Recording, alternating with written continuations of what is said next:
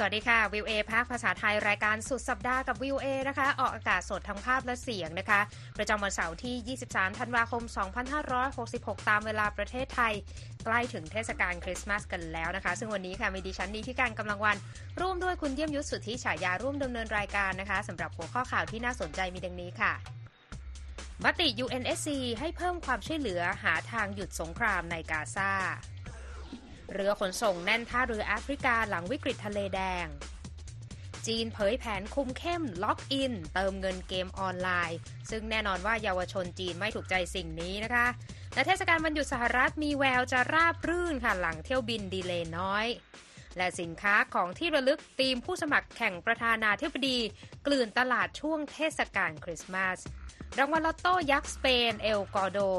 พยานเฉียดแสนล้านบาทจะเป็นอย่างไรรอติดตามได้ในสุดสัปดาห์กับ VOA สดจากกรุงวอชิงตันค่ะ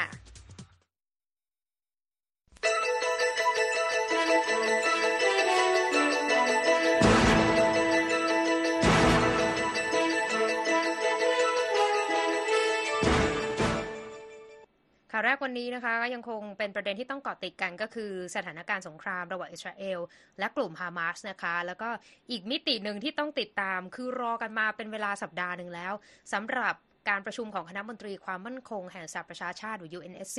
ซึ่งวันนี้มีความเคลื่อนไหวด้วยใช่ไหมคะคุณเยี่ยมยุทธคะใช่ครับคุณนิติการครับอย่างที่ได้เกริ่นไปเมื่อสักครู่นะครับว่าเลื่อนมา1สัปดาห์นะครับล่าสุดมีมติแล้วนะครับให้เพิ่มความช่วยเหลือด้านมนุษยธรรมในฉนวนกาซาและหาทางหยุดความรุนแรงแต่ว่าไม่ได้พูดชัดเรื่องของการหยุดยิงครับการรายงานของรอยเตอร์ระบุว่ามติของคณะมนตรีความมั่นคงแห่งสหประชาชาติหรือ UNSC ที่ได้รับการเห็นชอบในวันศุกร์เรียกร้องให้มีมาตรการเร่งด่วนเพื่ออนุญาตให้มีการเข้าถึงการช่วยเหลือด้านมนุษยธรรมที่ปลอดภัยไม่ถูกกีดขวางและมีจำนวนเพิ่มขึ้นรวมทั้งสร้างเงื่อนไขที่จะนำไปสู่การหยุดยั้งสงครามอย่างยั่งยืนมติดังกล่าวออกมาในช่วงที่เข้าสู่สัปดาห์ที่11ของสงครามระหว่างอิสราเอลและฮามาสทำให้มีผู้เสียชีวิตในฉนวนกาซาที่เพิ่มขึ้นเรื่อยๆและสภาพทางมนุษยธรรมในพื้นที่ที่ย่ำแย่ลง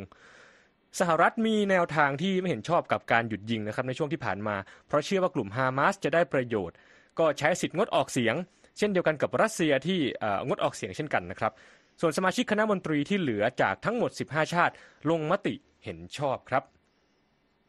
อย่างไรก็ตามนะครับลักษณะในการใช้ถ้อยคำในประเด็นการหยุดสงครามที่ต้องเรียกว่ามีความเบาบางนะครับส่งผลให้บางชาติอย่างเช่นรัสเซียชาติอาหรับแล้วก็ประเทศสมาชิกองค์กรความร่วมมืออิสลามหรือว่า OIC เนี่ยแสดงออกซึ่งความไม่พอใจครับโดยมีนักการทูตหลายรายมองว่าการเลือกถ้อยคำเช่นนั้นเป็นการรับรองการตอบโต้ที่อิสราเอลกระทำต่อการโจมตีของกลุ่มฮามาสที่เกิดขึ้นเมื่อ7ตุลาคมที่ผ่านมาต่อมติที่เพิ่งมีการรับรองกันไปนะครับคุณนิติการด้านทูตสหรัฐประจำองค์การสหประชาชาติลินดาโทมัสกรีนฟิลด์กล่าวว่ามติดังกล่าวเป็นประกายความหวังท่ามกลางทะเลความทุกข์ที่เหนือจินตนาการโดยระบุว่านี่เป็นครั้งแรกที่คณะมนตรีความมั่นคงได้แตะไปที่เรื่องการหยุดสงครามครับเธอกล่าวด้วยว่าเราทราบดีว่ามีเรื่องอีกมากที่ต้องทำเพื่อแก้ไขวิกฤตมนุษยธรรมและสร้างพื้นฐานสู่สันติภาพที่ยาวนานครับค่ะที่ต้องติดตามกันเพราะว่าก่อนหน้านี้นะคะชาติสมาชิก UN 153 ประเทศจากทั้งหมด193 ประเทศก็มีมติในที่ประชุมใหญ่สหประชาชาติเรียกร้องให้มีการหยุดยิงนะคะแต่ว่ามติในลักษณะนี้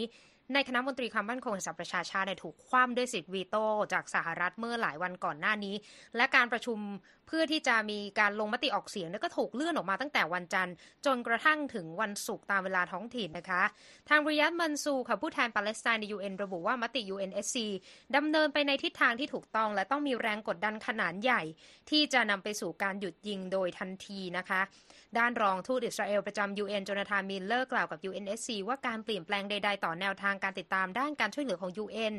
จะต้องไม่กระทบต่อขั้นตอนการรักษาความปลอดภัยของอิสราเอลนะคะ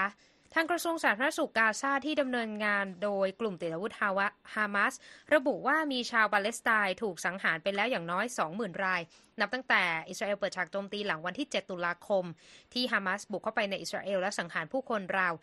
1,200 คนและมีการลักพาตัวคนไปเป็นตัวประกันอีกกว่า240คนค่ะคุณเยี่ยมยุทธคะไปอีกประเด็นนึงนะคะที่ต้องติดตามกันก็คือ วิกฤตการณ์ที่เกิดขึ้นในทะเลแดงนะคะที่กลุ่มฮูตีก็เดินหน้าโจมตีเรือขนส่งพาณิชย์ในพื้นที่ดังกล่าวซึ่งทำให้การค้าโลกเนี่ยระส่ำเลยนะคุณเยี่ยมยุทธแล้วล่าสุดเนี่ยทางบริษัทขนส่งต่างๆก็เริ่มมีการเปลี่ยนแผนไปในเส้นทางที่ไกลยิ่งขึ้นด้วยใช่ไหมคะใช่ครับก็เป็นท่าทีจากทางบริษัทเอกชนนะครับที่ได้รับผลกระทบจากการโจมตีครับก็เขาก็เลือกเปลี่ยนตัวเลือกเดินทางไปยังเส้นทางแหลมกู๊ดโฮปในทวีปแอฟริกาครับแม้ว่าจะต้องแลกกับการเติมเชื้อเพลิงและเติมเสบียงอาหารที่ต้องเดินทางไกลขึ้นนะครับเรือพาณิชย์ขนาดใหญ่หลายร้อยลำได้เปลี่ยนเส้นทางไปยังปลายสุดของทวีปแอฟริกาซึ่งเป็นเส้นทางที่ไกลขึ้นแล้วก็ใช้เวลา 10-14 วันในการเดินทางเพื่อหลีกเลี่ยงการโจมตีด้วยโดรนและขีปนาวุธโดยกลุ่มติดอาวุธฮูตีที่อาจทำให้ราคาน้ำมันและค่าขนส่งเนี่ยเพิ่มสูงขึ้นนะครับด้านอเลซิโอเลนซิโอนีที่ปรึกษาด้านขนส่งและห่วงโซ่อุปทานเปิดเผยกับรอยเตอร์ว่าขณะนี้ท่าเรือสำคัญในแอฟริกาใต้ทั้งท่าเรือเดอร์บันที่รองรับปริมาณสินค้าได้มากที่สุดในแอฟริกาเช่นเดียวกันกับที่เคปทาวน์และนิกุระต่างต้องรับมือกับเรือขนส่งจำนวนมากที่เปลี่ยนเส้นทางมายังแอฟริกาขณะที่ท่าเรือในประเทศอื่นในแอฟริกาอย่างเช่นที่เคนยาและทันซาเนียต่างไม่มีระบบโครงสร้างพื้นฐานที่ดีพอในการรับมือกับเรือพาณิชย์จำนวนมากที่จะมุ่งหน้ามาที่นี่ในเวลาอีก 2-3 สัปดาห์ข้างหน้าทางบริษัทเมอร์สระบุนะครับว่าเรือขนส่งของบริษัทที่เดินทางไปยังแหลมกู๊ดโฮปจะต้องพยายามเติมเชื้อเพลิงตั้งแต่ต้นทางหรือไปเติมเมื่อถึงจุดหมายปลายทางแล้วแต่ก็มีทางเลือกว่าอาจจะแวะจอดเติมน้ำมันได้ที่นามิเบียหรือมอริเชียสครับทั้งนี้ครับการโจมตีโดยกลุ่มฮูตีที่มีอิหร่านหนุนหลังได้กระทบต่อการค้าโลกที่ต้องพึ่งพาเส้นทางขนส่งทางเรือผ่านคลองสุเอตเส้นทางขนส่งระหว่างเอเชียและยุโรปที่มีความยาวสั้นที่สุดซึ่งมีปริมาณการขนส่งสินค้าในเส้นทางดังกล่าวเป็นสัดส่วนราวถึง1ใน6ของการค้าโลกครับคุณนิติการค่ะเป็นประเด็นที่ต้องติดตามนะคะขยับกันไปที่สถานการณ์รัสเซียยูเครนกันบ้างสถาบันการเงินรายใหญ่ของโลกนะคะก็ขานรับมาตรการลงโทษฐานเศรษฐกิจรอบใหม่ของสหรัฐที่มุ่งเป้ากีดกันการจัดหาวัสดุสำหรับการก่อสงครามของรัสเซียอ้างอิงจากข้อมูลของกระทรวงการคลังสหรัฐนะคะขณะที่เนเธอร์แลนด์ก็มีการไฟเขียวส่งเครื่องบิน F-16 ให้แก่ยูเครนค่ะกระทรวงการคลังสหรัฐมีแถลงข่าวในวันศุกร์เกี่ยวกับมาตรการดังกล่าวนะคะที่ทางประธานาธิบดีโจไบเดนแห่งสหรัฐได้ลงนามคำสั่งฝ่ายบริหารเมื่อวันศุกร์เพื่อที่จะขัดขวางการสนับสนุนกองทัพรัสเซียในการทำสงครามมาตรการนี้จะมุ่งเป้าไปที่สถาบันการเงินจากจีนตุรกีสหรัฐอาหรับเอมิเรตส์และประเทศอื่นๆนะคะที่ช่วยเหลืออุตสาหกรรมการทหารของรัสเซียให้หลบหลีกมาตรการคว่ำบาตรจากชาติตะวันตกนะคะอีกด้านหนึ่งค่ะเนเธอร์แลนด์ประกาศจะส่งเครื่องบิน F-16 ให้กับยูเครนจำนวน 18 ลำนะคะเพื่อใช้ในการต่อสู้กับการรุกรานของรัสเซียตามการเปิดเผยของรัฐบาลเนเธอร์แลนด์เมื่อวันศุกร์แต่ว่าไม่ได้มีการระบุกรอบเวลาที่ชัดเจนในการจัดส่งเครื่องบินค่ะคุณเยี่ยมยุทธซึ่งทางประธานาธิบดีโวโลดิเมียร์เซเลนสกี้แห่งยูเครนก็โพสต์ผ่านสื่อสังคมออนไลน์ X เมื่อวันศุกร์ด้วยว่าผมได้พูดคุยกับนายกรัฐมนตรีมาร์ติน รูเทอร์แห่งเนเธอร์แลนด์เกี่ยวกับการตัดสินใจที่จะเริ่มเตรียมจัดส่งเครื่องบิน F-16 จำนวน 18 ลำให้แก่ยูเครนโดยก่อนหน้านี้นะคะเนเธอร์แลนด์ก็ส่งเครื่องบิน F-16 ให้นักบินและเจ้าหน้าที่ยูเครนที่ศูนย์ฝึกทหารในโรมาเนียเมื่อเดือนที่แล้วนอกจากนี้นะคะยังมีอีกหลายประเทศอย่างเดนมาร์กนอร์เวย์และเบลเยียมที่มีการประกาศด้วยว่าจะส่งเครื่องบิน F-16 ให้แก่ยูเครนเช่นกันหลังจากที่สหรัฐอนุมัติให้ประเทศเหล่านี้จัดส่งเครื่องบินไปให้กับยูเครนในการต่อสู้กับรัสเซียทันทีที่นักบินฝึกบินเสร็จสิ้นนะคะแต่ว่าที่น่าจับตาคือที่ทางความสัมพันธ์ระหว่างยูเครนกับโปแลนด์นะคุณเยี่ยมยุทธเพราะว่าเมื่อวันศุกร์ทั้งสองประเทศก็บอกว่าพยายามแก้ปัญหาความสัมพันธ์ระหว่างกันโดยเฉพาะการปิดกั้นการข้ามพรมแดนระหว่างสองประเทศคือปมหมางใจกันเนี่ยเกิดจากการประท้วงของกลุ่มผู้ขับรถบรรทุกโปแลนด์เขาอ้างว่ามีการปฏิบัติอย่างไม่เป็นธรรมเมื่อเทียบกับชาวยูเครนที่ได้ประโยชน์จากการเข้าถึงประเทศในสหภาพยุโรปได้อย่างเสรีตั้งแต่สงครามในยูเครนปะทุขึ้นนะคะเมื่อเกือบ2ปีที่แล้วสำหรับสถานการณ์การสู้รบในยูเครนเมื่อวันศุกร์นะคะยูเครนก็เผยว่ากรุงเคียฟถูกโจมตีด้วยโดรนในช่วงเช้ามืดมีผู้บาดเจ็บอย่างน้อย2รายค่ะแล้วก็เป็นการโจมตีด้วยโดรนครั้งที่6ในรอบเดือนนี้แล้วขณะที่กองทัพยูเครนก็ระบุว่ายิงโดรนที่รัสเซียนำมาใช้โจมตีที่กรุงเคียฟใน24ลำจาก28ลำตกไปนะคะขยับมาที่เรื่องราวในสหรัฐกันบ้างเกี่ยวกับอดีตประธานาธิบดีโดนัลด์ทรัมป์มีความคืบหน้าอย่างไรบ้างคะครับล่าสุดความคืบหน้านี้เกิดขึ้นที่ศาลสูงครับ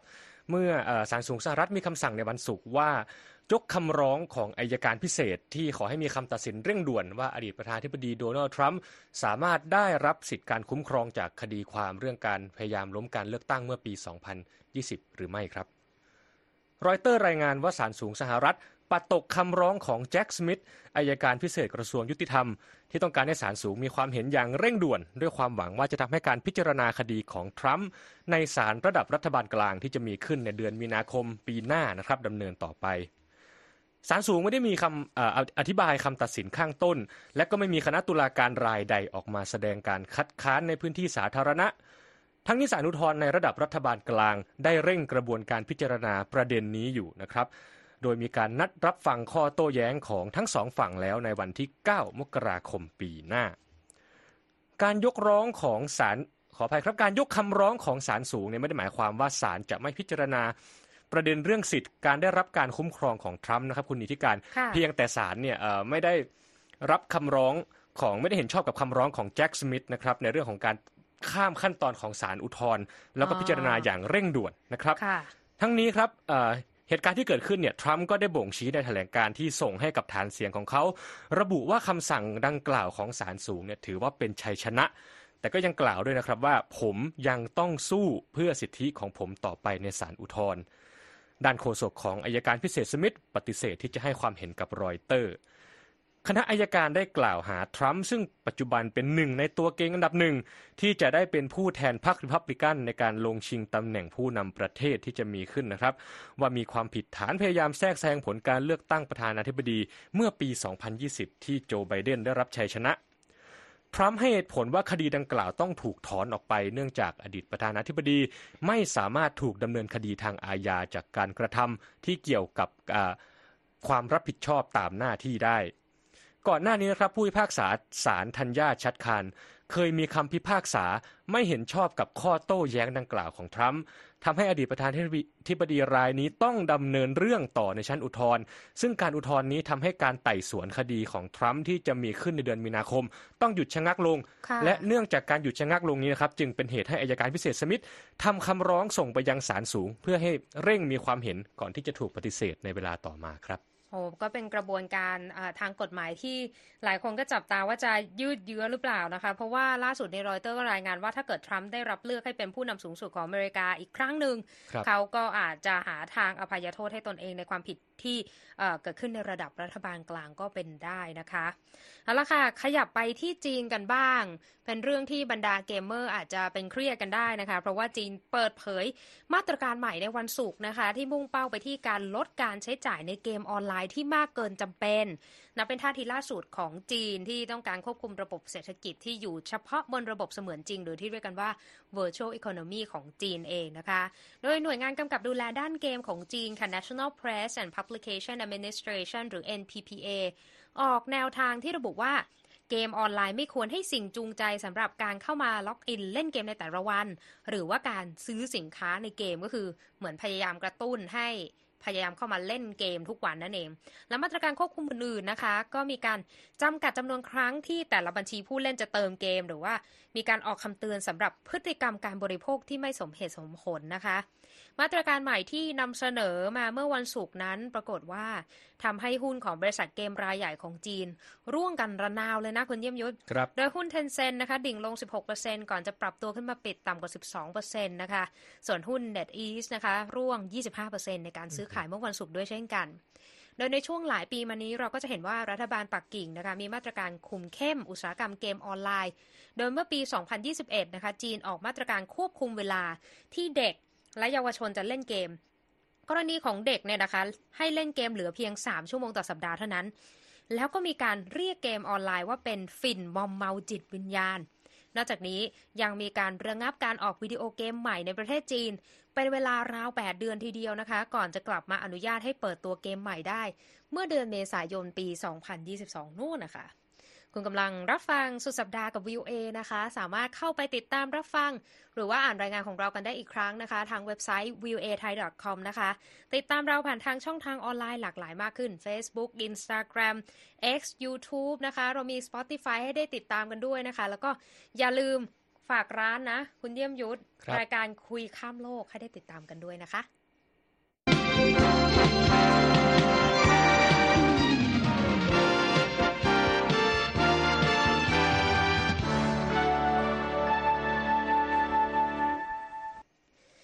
เช็คสภาพตลาดหุ้นสหรัฐกันบ้างนะคะวันนี้ปิดตัวสับสนนะคะดาวโจนส์ลบ18จุดค่ะที่ 37,386 จุด S&P บวก8จุดนะคะที่ 4,755 จุด NASDAQ บวก29จุดที่ 14,993 จุดราคาทองคำบวก 0.64% ที่ 2,064 ดอลลาร์กับอีก50เซนต์ต่อออนซ์ส่วนค่าเงินบาทนะคะ1ดอลลาร์แลกได้34บาทกับอีก59สตางค์ค่ะหลังจากเช็คสภาพเศรษฐกิจอเมริกันกันแล้วเดี๋ยวไปดูสภาพการเดินทางกันบ้างเพราะว่าในวันศุกร์ตามเวลาสหรัฐเป็นต้นไปจนถึงช่วงหยุดยาวจนถึงปีใหม่เนี่ยหลายคนก็จะกังวลว่าการเดินทางเนี่ยจะน่ากังวลเหมือนที่ปีก่อนหรือเปล่าเพราะว่าเกิดเหตุวุ่นวายกันไปหมดปีนี้สภาพการเดินทางช่วงวันหยุดยาวของอเมริกาเป็นยังไงบ้างคุณเยี่ยมยศครับเรื่องราวในตอนนี้เนี่ยก็ทำให้นึกถึงเมืองไทยในช่วงสงกรานต์หรือว่าสิ้นปีเหมือนกันนะครับแต่ว่าของอเมริกาในปีนี้สัญญาณนะครับมีความราบรื่นมากกว่าปีที่แล้วที่เรียกว่าเป็นฝันร้ายนะครับเพราะว่าปีนี้เนี่ยเที่ยวบินก็ยกเลิกตั๋วน้อยลงนะครับแล้วก็จำนวนการดีเลย์ก็เหมือนจะน้อยลงด้วยครับจากการรายงานของ AP ครับสายการบินสหรัฐหลายแห่งนะครับออกมาแสดงความมั่นใจว่าจะรับมือกับผู้โดยสารที่แห่กันเดินทางในช่วงวันหยุดปลายปีได้หลังจากมีการจ้างเจ้าหน้าที่ทั้งในและนอกเครื่องบินนะครับเพิ่มเป็นพันรายเพื่อไม่ให้ประวัติศาสตร์ซ้ำรอยกับสายการบิน Southwest Airlines ที่เมื่อปีที่แล้วเนี่ยมีความผิดพลาดในเรื่องของการปฏิบัติการในช่วงที่สภาพอากาศไม่ดีนะครับทำให้ผู้โดยสารมากกว่า2ล้านคนตกค้างนะครับโดยในปีนี้มีเที่ยวบินที่ยกเลิกไปแล้วเนี่ยเพียงแค่ 1.2% เท่านั้นถือว่าเป็นอัตราส่วนที่ต่ำที่สุดในรอบ5ปีทั้งนี้สภาพอากาศในแต่ละวันเนี่ยก็ยังคงเป็นปัจจัยสำคัญที่ยังต้องจับตามองต่อไปครับด้านพีทบูติเจจรัฐมนตรีว่าการกระทรวงคมนาคมของสหรัฐนะครับระบุว่ารัฐบาลจะให้สายการบินต้องรับผิดชอบเหตุขัดข้องต่อผู้โดยสารที่จะเกิดขึ้นโดยในสัปดาห์นี้กระทรวงคมนาคมเพิ่งจะได้ข้อสรุปกับสายการบิน Southwest ให้จ่ายเงินชดเชยเป็นจำนวน140ล้านดอลลาร์สำหรับความผิดพลาดในปีที่แล้วมาดูเรื่องของความราบรื่นของเที่ยวบินกันนะครับเว็บไซต์ FlightAware ระบุว่านับจนถึงวันศุกร์มีเที่ยวบินน้อยกว่า50เที่ยวนะครับที่ประกาศยกเลิกไปและมีที่ต้องเลื่อนหรือว่าดีเลย์เวลาเดินทางออกไปเนี่ย 1,200 เที่ยวบินครับจากบนฟ้านะครับมาดูที่ถนนนะครับการคาดการณ์จากสมาคมยานยนต์อเมริกันหรือว่า AAA ประเมินว่าจะมีคนจำนวน115ล้านคนเดินทางออกจากบ้านเป็นระยะทางไกลกว่า50ไมล์หรือว่า90กิโลเมตรในช่วงเวลาตั้งแต่วันเสาร์นี้ไปจนถึงช่วงของวันขึ้นปีใหม่ AP รายงานนะครับว่าปริมาณการเดินทางในปีนี้ได้สูงมากกว่าช่วงก่อนที่จะมีการระบาดของโควิด -19 ครับคุณนิติการและแม้ชาวอเมริกันหลายคนจะกังวลถึงเรื่องเศรษฐกิจแต่เนื่องจากอัตราเงินเฟ้อที่ลดลงรวมถึงราคาน้ำมันแล้วก็ตั๋วเครื่องบินที่ถูกลงนะครับก็เป็นปัจจัยที่หนุนให้กับนักเดินทางเนี่ย อยากจะเดินทางในช่วงเทศกาลปลายปีครับพูดถึงอัตราเงินเฟ้อนะคะก็มีตัวเลขออกมาในวันศุกร์นี้ด้วยนะคะว่าอยู่ในทิศทางขาลงเมื่อเดือนเป็นข้อมูลล่าสุดเมื่อเดือนพฤศจิกายนที่ผ่านมานะคะแต่ก็ไม่ว่าเงินเฟ้อจะปรับไปยังไงทิศทางการกลับมาเดินทางของผู้คนเนี่ยน่าจะหมุนรอบสิ่งที่เรียกว่าสถานการณ์โควิดที่คลี่คลายไปมากกว่าเนาะซึ่งล่าสุดนะคะทางศูนย์ควบคุมและป้องกันโรคสหรัฐหรือ CDC บอกว่าอย่าเพิ่งนิ่งนอนใจไปเพราะว่าทิศทางการระบาดของโควิดพ่วงด้วยเรื่องของไข้หวัดใหญ่นะคะก็มีการประเมินว่าจะพุ่งสูงในช่วงไม่กี่สัปดาห์ข้างหน้าเพราะว่าเรื่องการรวมตัวช่วงเทศกาลวันหยุดยาวการฉีดวัคซีนที่น้อยลงในอเมริกาและโควิดกลายพันธุ์สายพันธุ์ใหม่ที่คาดว่าอาจจะระบาดได้รวดเร็วยิ่งขึ้นนะคะโดยเมื่อสัปดาห์ที่แล้วนะคะทาง CDC พบผู้ป่วยไข้หวัดใหญ่สูงใน17รัฐของอเมริกาคือเขาบอกว่าเพิ่มจาก14รัฐเมื่อสัปดาห์ก่อนหน้านั้นก็เลยเป็นตัวเลขที่น่ากังวลนั่นเองนะคะโดยทางเจ้าหน้าที่สาธารณสุขในอเมริกาตอนนี้นะคะกำลังจับตาโควิดกลายพันธุ์สายพันธุ์ใหม่ JN.1 ซึ่งเป็นสายพันธุ์ลูกของโควิดโอไมครอนที่พบในสหรัฐครั้งแรกเมื่อเดือนกันยายนที่ผ่านมาและตอนนี้นะคะสหรัฐก็มีระดับผู้ติดเชื้อโควิดJN.1 ราว 20% ของผู้ติดเชื้อโควิดทั้งหมดซึ่ง CDC มีการประเมินนะคะว่าผู้ติดเชื้อโควิดสายพันธุ์ JN.1 จะเพิ่มขึ้นเป็นระดับ 50% ก็คือครึ่งต่อครึ่งเลยของผู้ติดเชื้อโควิดทั่วอเมริกาในอีก2สัปดาห์ข้างหน้าก็คือเหมือนช่วงเทศกาลผ่านไปแล้วก็จะมีทิศทางของผู้ติดเชื้อโควิดกลายพันธุ์สายพันธุ์ใหม่นี้เพิ่มมากขึ้นนั่นเองนะคะทั้งนี้ชาวอเมริกันก็เข้ารับวัคซีนในสัดส่วนที่ลดลงอย่างมากในปีนี้นะคุณเยี่ยมยุทธโดยข้อมูลล่าสุดของทาง CDC นะคะเมื่อต้นเดือนธันวาคมพบว่า 42% ของชาวอเมริกัน เข้ารับวัคซีนไข้หวัดใหญ่หรือว่าฟลูช็อตลดลงจากระดับ 45% ของช่วงเดียวกันของปีก่อนหน้าขณะที่ชาวอเมริกันเพียงแค่ 18% เท่านั้นที่เข้ารับวัคซีนโควิด -19 สูตรใหม่ที่เพิ่งเริ่มให้ฉีดได้เมื่อเดือนกันยายนที่ผ่านมานะคะอันนี้เป็นข้อมูลของทาง CDC ค่ะครับเรื่องของการเดินทางแล้วก็โรคระบาดเนี่ยเป็นอะไรที่น่าติดตามนะครับเพราะว่าในช่วงที่มีโรคระบาดเนี่ยแล้วก็การเดินทางในช่วงวันหยุดเนี่ยก็อาจจะทำให้มีแนวโน้มของการระบาดในอีกรูปแบบหนึ่งนะครับแต่เรายังอยู่ในเรื่องของเทศกาลใช่เราจะต้องอิงกับช่วงเทศกาลคริสต์มาสยาวไปจนถึงปีใหม่นะคุณเยี่ยมยุทธเพราะว่านับถอยหลังนี่ก็เหลือแค่2วันเท่านั้นเองนะคะก็จะเป็นวันคริสต์มาสกันแล้วหลายคนก็อาจจะคิดถึงไอเดียของการซื้อของขวัญหลายคนก็อาจจะแอบไปช็อปในตอนนี้แล้วก็เป็นได้นะคะว่าซื้อของให้คนที่รอบตัวไม่ทันก็เลยต้องรีบไปซื้อกันในช่วงสุดสัปดาห์นี้แหละเพื่อให้ทันวันคริสต์มาสนะคะแต่ว่าหลายคนอาจจะนึกไม่ออกปีนี้เราซื้อแก้วน้ำไปแล้วปีหน้าซื้อสบู่ล้างมือหรือว่าเราจะซื้ออะไรกันดีนะคะวันนี้คุณเยี่ยมยุทธเหมือนจะมีไอเดียซึ่งอิงกับเรื่องราวการเมืองในสหรัฐคืออินเทรนด์แหละปี2024ก็จะมีการเลือกตั้งแล้ววันนี้มีสินค้าอะไรมาแนะนำกันบ้างสำหรับคนที่มองหาของขวัญอันนี้พูดเหมือนจะมาขายนะครับ ไม่ใช่นะครับสำหรับคนที่มองหาของขวัญในช่วงนาทีสุดท้ายแล้วอยากจะแบบว่าไม่เหมือนใครไม่อยากซ้ำกับปีหน้านะครับของขวัญและสินค้าที่ออกมาจากผู้ที่จะลงสมัครแข่งขันชิงชัยประธานาธิบดีในปี 2024 เนี่ยก็อาจจะเป็นหนึ่งในตัวเลือกนะครับที่จะมอบให้กับคนรอบตัวนะครับจากการรายงานของสำนักข่าว AP ครับการแข่งขันทางการเมืองที่เป็นไปอย่างดุเดือดครับคุณนิติการเป็นไปแม้กระทั่งในวงการสินค้าช่วงเทศกาลวันหยุดนะครับเพราะว่าสินค้าและของที่เลือกต่างเนี่ยเต็มไปด้วยใบหน้าและก็สัญลักษณ์ที่บ่งบอกถึงตัวผู้สมัครหลายคนครับ อย่างกรณีแรกนะครับโดนัลด์ทรัมป์นะครับหนึ่งในผู้แข่งขันที่จะเป็นตัวแทนพรรครีพับลิกันในศึกเลือกตั้งที่จะมาถึงหันมาใช้วิกฤตให้เป็นโอกาสนะครับไม่รู้เรียกว่าขยี้ตัวเองหรือเปล่านะครับด้วยการนำภาพถ่ายหน้าตรงขณะที่บันทึกแฟ้มคดีที่เรือนจำที่รัฐจอร์เจียนะครับไปใส่ไว้ในสินค้าที่ระลึกหลายท่านอาจจะเคยเห็นภาพหน้าตรงนี้มาแล้วใช่ถ้าใครได้ดูสตรีมมิ่งของเรานะคะทาง Facebook ทาง YouTube เนี่ยก็จะได้เห็นเลยนะคะว่าผลิตภัณฑ์ที่ว่าเนี่ยหน้าตาเป็นอย่างไรบ้างนะแต่ว่าเดี๋ยวให้คุณเยี่ยมยุทธอธิบายต่อนะคะทางทรัมป์แล้วก็ผู้สนับสนุนเนี่ยก็ใช้รูปนี้นะครับพลิกวิกฤตเป็นโอกาสโดยการเอาไปใส่ไว้ในกระดาษห่อของขวัญบ้างไปใส่ไว้ในสินค้าต่างๆบ้างแล้วก็ใส่สโลแกนคำว่า Never Surrender หรือว่าไม่มีวันยอมแพ้นะครับนอกจากทรัมป์ครับตัวแทนพรรครีพับลิกันรายอื่นอย่างนิกกี้เฮลี่รอนเดซานติสวิเวกราวัสมี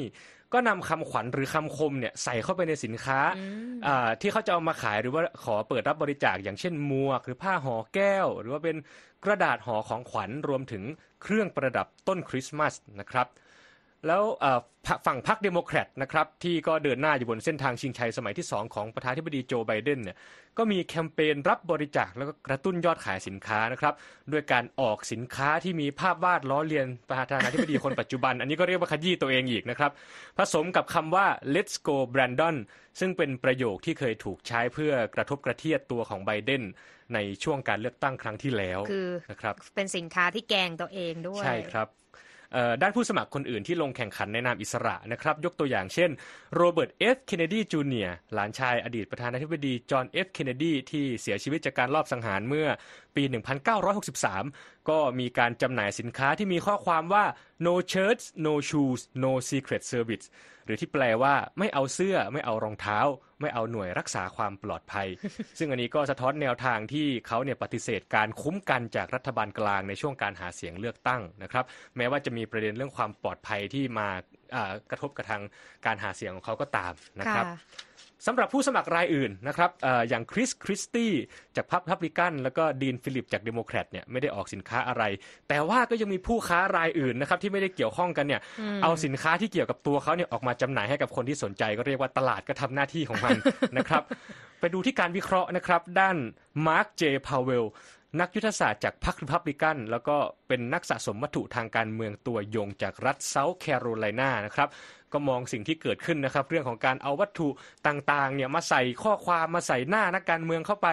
ก็บอกว่าการตลาดการเมืองที่กำลังดำเนินอยู่เนี่ยเป็นการหยิบสิ่งที่คนพูดถึงผู้สมัครบ่อยๆมาเป็นจุดขายก็จะเห็นว่าผู้สมัครเนี่ยเขาเอาปมของตัวเองเนี่ยมาขยี้แบบที่ไม่ได้รู้สึกว่าเหนียมอายนะครับ ด้านพาวเวลครับก็มองว่าสินค้าเหล่านี้เป็นสิ่งที่ทำให้พรรคเนี่ยได้เงินบริจาคและข้อมูลของผู้สนับสนุนพรรคเนี่ยทางพรรคก็ได้มากขึ้นเช่นกันในขณะเดียวกันก็เพิ่มความภาคภูมิใจในหมู่ของแฟนคลับที่แบบสวมใส่หรือพกพาไปเจอกันนะครับแต่ว่าอาจจะไม่ทำให้คนที่ยังไม่ตัดสินใจทางการเมืองเนี่ยรู้สึกคล้อยตามมากนักก็อาจจะนึกภาพของการแบบว่าเอาสินค้าที่มีหน้าโจไบเดนไปให้คนที่ชอบโดนัลด์ทรัมป์เนี่ยอาจจะไม่รู้สึกว่ากลุ่มที่ยังไม่เลือกตัดสินใจว่าจะเลือกใครในการเลือกตั้งปีหน้าก็อาจจะมีความรู้สึกว่าเอ๊ะเอามาให้ฉันทำไมแต่ว่าอาจจะไม่ได้สั่นคลอนนะคะเพราะว่าอาจจะมีนโยบายหรือว่าประเด็นอื่นๆที่ทางคนที่ยังไม่ได้ตัดสินใจเลือกใครเนี่ยเขาอาจจะนำมาใช้ในการพิจารณาก็ต้องติดตามกันต่อไปนะคะสำหรับศึกเลือกตั้งในปีหน้าที่จะมาถึงนะคะเอาละค่ะมาส่งท้ายกันวันนี้นะคะก็เรื่องราวเกี่ยวกับคริสต์มาสอีกแหละก็คือเป็นเทศกาลประจำปีแล้วเราก็มีการรายงานกันอยู่บ่อยครั้งนะคะเพราะว่าการลุ้นโชคในสเปนเนี่ยเขาเป็นเรื่องจริงจังแล้วก็ฝังรากลึกในวัฒนธรรมมากว่า200 ปีเลยก็ว่าได้นะคะเพราะว่ารางวัลลอตเตอรี่ยักษ์เป็นธรรมเนียมปฏิบัติในช่วงคริสต์มาสของสเปนเขารู้จักกันในชื่อเอลกอโดนะคะเตรียมที่จะแจกรางวัลให้กับผู้โชคดีทั่วสเปนนะคะเป็นมูลค่ารวมกว่า 2,800 ล้านดอลลาร์หรือว่าเกือบ 97,000 ล้านบาทกันเลยทีเดียวนะคะ AP ก็ไปเกาะติดประเด็นนี้เพราะว่าเขาเป็นการสืบสานประเพณีธรรมเนียมที่มีมากว่า260 ปีนะคะที่จะมีเลขถูกรางวัลถูกประกาศโดยเด็กๆจากโรงเรียนซานอิลเอฟอนโซในกรุงมาดริดของสเปนแล้วก็มีการถ่ายทอดสดการประกาศรางวัลผ่านทางสถานีโทรทัศน์ไปทั่วประเทศในวันศุกร์อันนี้คุ้นๆก็เหมือนบ้านเราแต่ว่าการถ่ายทอดสดรางวัลใหญ่ขนาดนี้นะคะจะเกิดขึ้นจากเตียโรโอเปร่าเฮาส์ในเมืองหลวงของสเปนนี่เองนะคะแต่ว่าราคาของลอตโต้ยักษ์ใหญ่เนี่ยคือมันก็ไม่ถูกนะตกที่ใบละ212ดอลลาร์หรือราว 7,300 บาทเนี่ยแต่เขาใช้วิธีแบ่งขายได้ในรูปแบบที่เขาเรียกกันว่าเดซิโมสสนนราคาประมาณ22ดอลลาร์หรือประมาณ760บาทคนก็ไปต่อคิวกันตามภาพนะคะความซับซ้อนของการถูกรางวัลคือไม่ใช่ว่าเขามีการสุ่มเลขแล้วมาถูกนะมันต้องมีการพิจารณาเพราะว่าการจะถูกรางวัลเอลกอโดได้เนี่ยแจ็คพอตจะต้องมีผู้โชคดีแบบมากที่สุดเท่าที่จะมากได้คืออย่างน้อยเนี่ยคนที่ซื้อสลากก็ควรที่จะเท่าทุนสลากต่อใบได้ก็ยังดีก็เลยเป็นสิ่งที่เกิดประเพณีในการลงขันคุณเยี่ยมยศคือมากองกันรวมกันซื้อหุ้นคือลุ้นรางวัลซื้อสลากกันลุ้นรางวัลกันแบบจะซื้อกันทั้งบ้านทั้งครอบครัวหรือว่าจะเป็นใช่จะเป็นการลงกองทุนหมู่บ้านกันเลยก็มีนะคะในแต่ละปีในปีนี้นะคะเด็กนักเรียน2คนจากโรงเรียนซานอิลเอฟอนโซนะคะประกาศรางวัลใหญ่เลขที่ออกสวยมากเลย88008เงินรางวัล 552,000 ดอลลาร์สำหรับตั๋ว1ใบที่ถูกเลขนี้นะก็คือรางวัลใหญ่คือ19ล้านบาทนี่เองซึ่งรอยเตอร์เขารายงานว่าต้องใช้เวลา4ชั่วโมงนะคะในการเฟ้นหาเลขที่ถูกรางวัลใหญ่เงินรางวัลรวมทะลุ 2,860 ล้านดอลลาร์แบบนี้มากกว่าเมื่อปีที่แล้วนะคะคือปีที่แล้วอยู่ที่ 2,600 ล้านดอลลาร์แล้วก็มีผู้เข้าร่วมลุ้นโชคใหญ่เนี่ยนับล้านคนเลยนะขณะที่รางวัลเล็กที่สุดของลอตโต้นี้น่าสนใจอยู่ที่106ดอลลาร์ก็คือประมาณ 3,700 บาทแล้วก็ลอตโต้ยักษ์เอลกอโดเนี่ยนะคะเริ่มต้นมาตั้งแต่ปี1812เป็นหนึ่งในวันสำคัญในหน้าปฏิทินเทศกาลสิ้นปีของสเปนเลยนะคะซึ่งจะมีธรรมเนียมดั้งเดิมในการล้อมวงเพื่อที่จะนั่งฟังเลขรางวัลใหญ่ที่ถูกประกาศออกมาคือเหมือนกับกินข้าวกันครอบครัวพร้อมหน้าแล้วก็นั่งฟังกันด้วยว่าเลขรางวัลจะออกอะไรก็จะได้เฮกันไปทั้งหมู่บ้านอย่างนี้นั่นเองนะคะและที่จบไปค่ะก็คือสุดสัปดาห์กับ VOA วันนี้นะคะดิฉันนีที่การกำลังวันและคุณเยี่ยมยุทธสุทธิฉายาผู้รายงานสุขสันต์วันหยุดสวัสดีค่ะสวัสดีครับ